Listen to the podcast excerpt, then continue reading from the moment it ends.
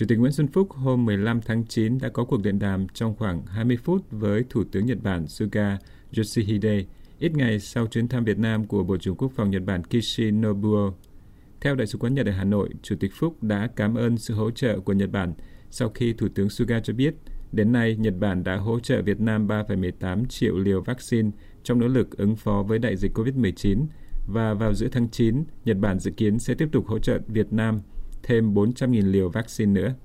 Bản tin của Thông tấn xã Việt Nam dẫn lời ông Phúc nói rằng đây là nghĩa cử cao đẹp, được người dân Việt Nam trân trọng và đánh giá cao. Ngoài ra, tin cho hay lãnh đạo hai nước đã trao đổi về thỏa thuận chuyển giao thiết bị công nghệ quốc phòng vừa được ký kết và khẳng định hai nước sẽ phối hợp chặt chẽ trong lĩnh vực an ninh quốc phòng trong thời gian tới.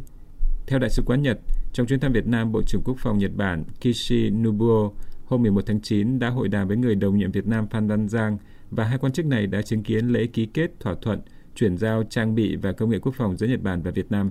Ngoài ra, tin cho hay ông Kishi cũng đã tới chào xã giao ông Phúc cũng như Thủ tướng Phạm Minh Chính. Hai bên khẳng định sẽ phối hợp đóng góp vì hòa bình và ổn định của khu vực cũng như cộng đồng quốc tế nhằm củng cố và phát triển quan hệ hợp tác quốc phòng Nhật-Việt trong giai đoạn mới. Trong cuộc điện đàm hôm 15 tháng 9, trong cuộc điện đàm hôm 15 tháng 9, Thủ tướng Suga và Chủ tịch Phúc cũng đã trao đổi về vụ Triều Tiên phóng tên lửa đạn đạo trong ngày, theo Đại sứ quán Nhật. Cơ quan ngoại giao này dẫn lời Thủ tướng Suga cho rằng đây là hành động vi phạm nghị quyết của Hội đồng Bảo an Liên Hợp Quốc và Nhật Bản cùng với cộng đồng quốc tế lên án mạnh mẽ hành động này của Triều Tiên. Trong khi đó, tin cho hay ông Phúc nêu rõ tầm quan trọng của việc tuân thủ nghị quyết của Hội đồng Bảo an Liên Hợp Quốc, khẳng định sẽ phối hợp chặt chẽ với phía Nhật Bản. Chủ tịch nước Việt Nam Nguyễn Xuân Phúc sẽ thăm chính thức Cuba từ ngày 18 tháng 9 nhằm tăng cường mối quan hệ hữu nghị và hợp tác giữa hai nước, theo Bộ Ngoại giao Cuba. Trong một thông cáo ngắn phát đi vào chiều ngày 14 tháng 9, Bộ Ngoại giao Cuba cho biết, trong thời gian công du Cuba, Chủ tịch nước Nguyễn Xuân Phúc sẽ hội đàm chính thức với bí thư thứ nhất Ban chấp hành Trung ương Đảng Cộng sản Cuba và Chủ tịch nước Cộng hòa Cuba Miguel Díaz-Canel Bermudez và các nhà lãnh đạo cấp cao khác. Đồng thời ông Phúc cũng sẽ thực hiện các hoạt động quan tâm khác, thông cáo cho biết thêm.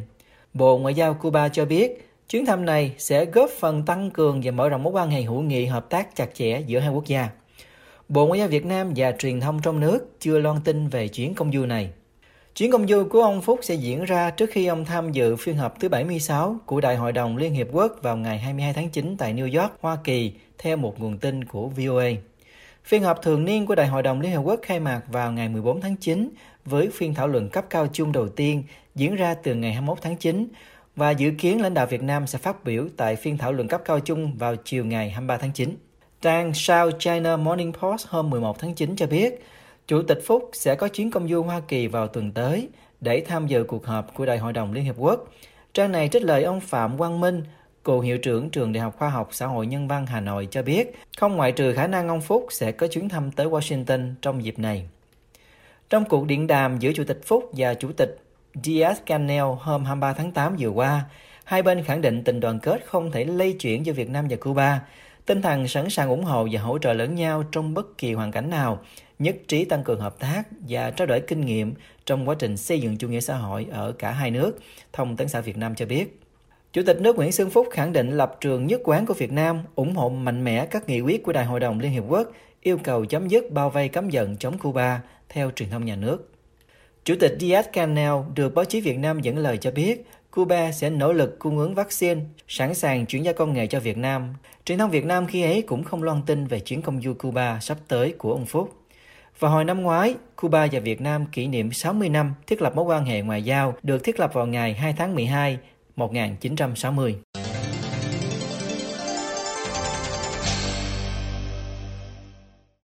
Ông Quỳnh Anh Khoa, cựu quản trị viên trang Facebook bàn luận kinh tế chính trị, vừa mãn hạn tù sau 15 tháng bị giam cầm với cáo buộc lợi dụng quyền tự do dân chủ.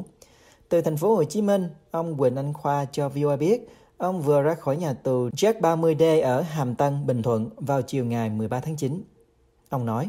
hay như bất kỳ một cái uh, tội danh về liên quan đến cái quyền ờ, tự do ngôn luận khác á. Ở Việt Nam thì đương nhiên về cái bản thân tôi ờ, cho dù một ngày tù thì nó cũng cảm thấy đó là cái điều rất là không phải đối với bản thân tôi và những cái gì tôi làm. Nhưng mà mà à, à, à, mình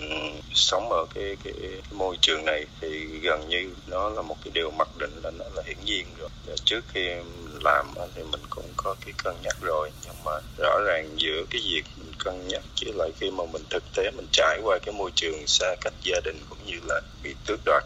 những cái quyền tự do cơ bản của mình thì đương nhiên nó cũng sẽ có một cái số cái là mình tương đối là mình mình hụt hẫng ờ, mặc dù là mình đã có cái sự lựa chọn rồi nhưng mà mình sẽ có những cái mình phải cân nhắc lại với vai trò quản trị viên của nhóm bàn luận trên Facebook về các vấn đề kinh tế chính trị, ông bị công an thành phố Hồ Chí Minh bắt giữ vào ngày 13 tháng 6 năm 2020 với cáo buộc lợi dụng các quyền tự do dân chủ, xâm phạm lợi ích của nhà nước, quyền lợi ích hợp pháp của tổ chức cá nhân. Trang Facebook của ông từng được hơn 300.000 người theo dõi. Ông Khoa cho biết, Tôn chí của tôi là tôn trọng sự thật, ông nhận định về trang Facebook do ông từng quản trị. Ông nói, cái trang đó nó đã từng là một cái trang hoạt động về uh, thúc đẩy nhận thức chính trị, kinh tế chính trị lớn nhất cho cái cộng đồng người Việt mình ở trong nước cũng như nước ngoài đó. Ông cho biết thêm rằng, sau khi ông bị bắt thì trang này đã bị người khác kiểm soát. Ông Khoa nói thêm rằng ông không tham gia bất kỳ tổ chức hay hoạt động trong hội nhóm nào hay nhận tiền ủng hộ của bất kỳ ai, thậm chí không nhận quảng cáo tên trang của mình. Truyền thông Việt Nam cho biết trong vụ án này, ngoài ông Khoa, còn có ông Nguyễn Đăng Thương bị tuyên 18 tháng tù giam và ông Trần Trọng Khải bị tuyên 12 tháng tù giam. Ngay sau khi ông Khoa bị bắt, Tổ chức theo dõi nhân quyền đã lên tiếng tố cáo Việt Nam gia tăng đàn áp những người bất đồng chính kiến trước thềm đại hội đảng lần thứ 13, trong đó chính quyền bắt giam hàng loạt các blogger, facebooker và các nhà báo độc lập. Ngân hàng Thế giới World Bank hôm 15 tháng 9 công bố bản cập nhật về tình hình kinh tế vĩ mô của Việt Nam. Trong đó nói rằng so với một năm trước, xuất khẩu hàng hóa giảm 5,7%, trong khi nhập khẩu tăng 2,1%, dẫn tới nhập siêu tăng lên 3,5 tỷ đô la trong 8 tháng đầu năm 2021 so với xuất siêu 13,7 tỷ đô la cùng năm trước. Tổ chức Tài chính Quốc tế này cho biết rằng trong số các mặt hàng xuất khẩu chính, đồ gỗ và giày dép bị ảnh hưởng nặng nề nhất, giảm lần lượt là 38% và 26% so với cùng kỳ năm trước. Tiếp theo là máy tính và sản phẩm điện tử giảm 11,9%, dệt may giảm 9%. Tuy nhiên, theo World Bank, xuất khẩu điện thoại vẫn tăng 10% so với cùng kỳ năm trước. Phản ánh thực tế là sản xuất điện thoại chủ yếu tập trung ở các tỉnh miền Bắc, nơi đợt bùng phát dịch lần thứ tư được kiểm soát thành công hơn. Việt Nam hồi đầu tháng này cho biết nhập siêu 1,3 tỷ đô la trong tháng 8 và tính chung 8 tháng đầu năm nay, mức nhập siêu là 3,71 tỷ đô la.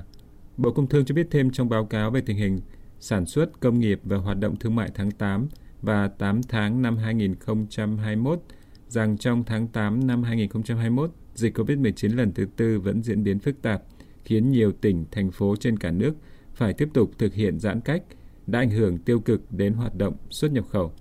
Theo đánh giá của World Bank, trong thời gian tới, kết quả tổng thể của nền kinh tế trong năm 2021 sẽ phụ thuộc chủ yếu vào khả năng chính phủ có thể kiểm soát đợt dịch đang diễn ra một cách hiệu quả trong tháng 9 để các hoạt động kinh tế có thể quay lại trong quý 4. Ưu tiên đặt ra là đẩy nhanh chiến dịch tiêm vaccine để bao phủ ít nhất 70% dân số trưởng thành. Chính phủ cần sử dụng chính sách tài khóa để thúc đẩy cầu trong nước trong ngắn hạn bằng cách đẩy nhanh tiến độ giải ngân vốn đầu tư công và tiếp tục hỗ trợ thu nhập cho các hộ gia đình bị ảnh hưởng để giúp khôi phục tiêu dùng tư nhân. Ngân hàng Thế giới viết trong bản cập nhật kinh tế vĩ mô của Việt Nam. Ngoài ra, tổ chức tài chính này cho rằng việc hỗ trợ cho các doanh nghiệp, nhất là hộ kinh doanh quy mô nhỏ, cũng là cách để giúp đẩy mạnh các hoạt động kinh tế và tạo việc làm. Và rằng vì chi ngân sách tăng lên trong khi thu ngân sách sẽ tiếp tục bị ảnh hưởng trong ngắn hạn, nên cần tiếp tục thận trọng, theo dõi tình hình cân đối tài khóa.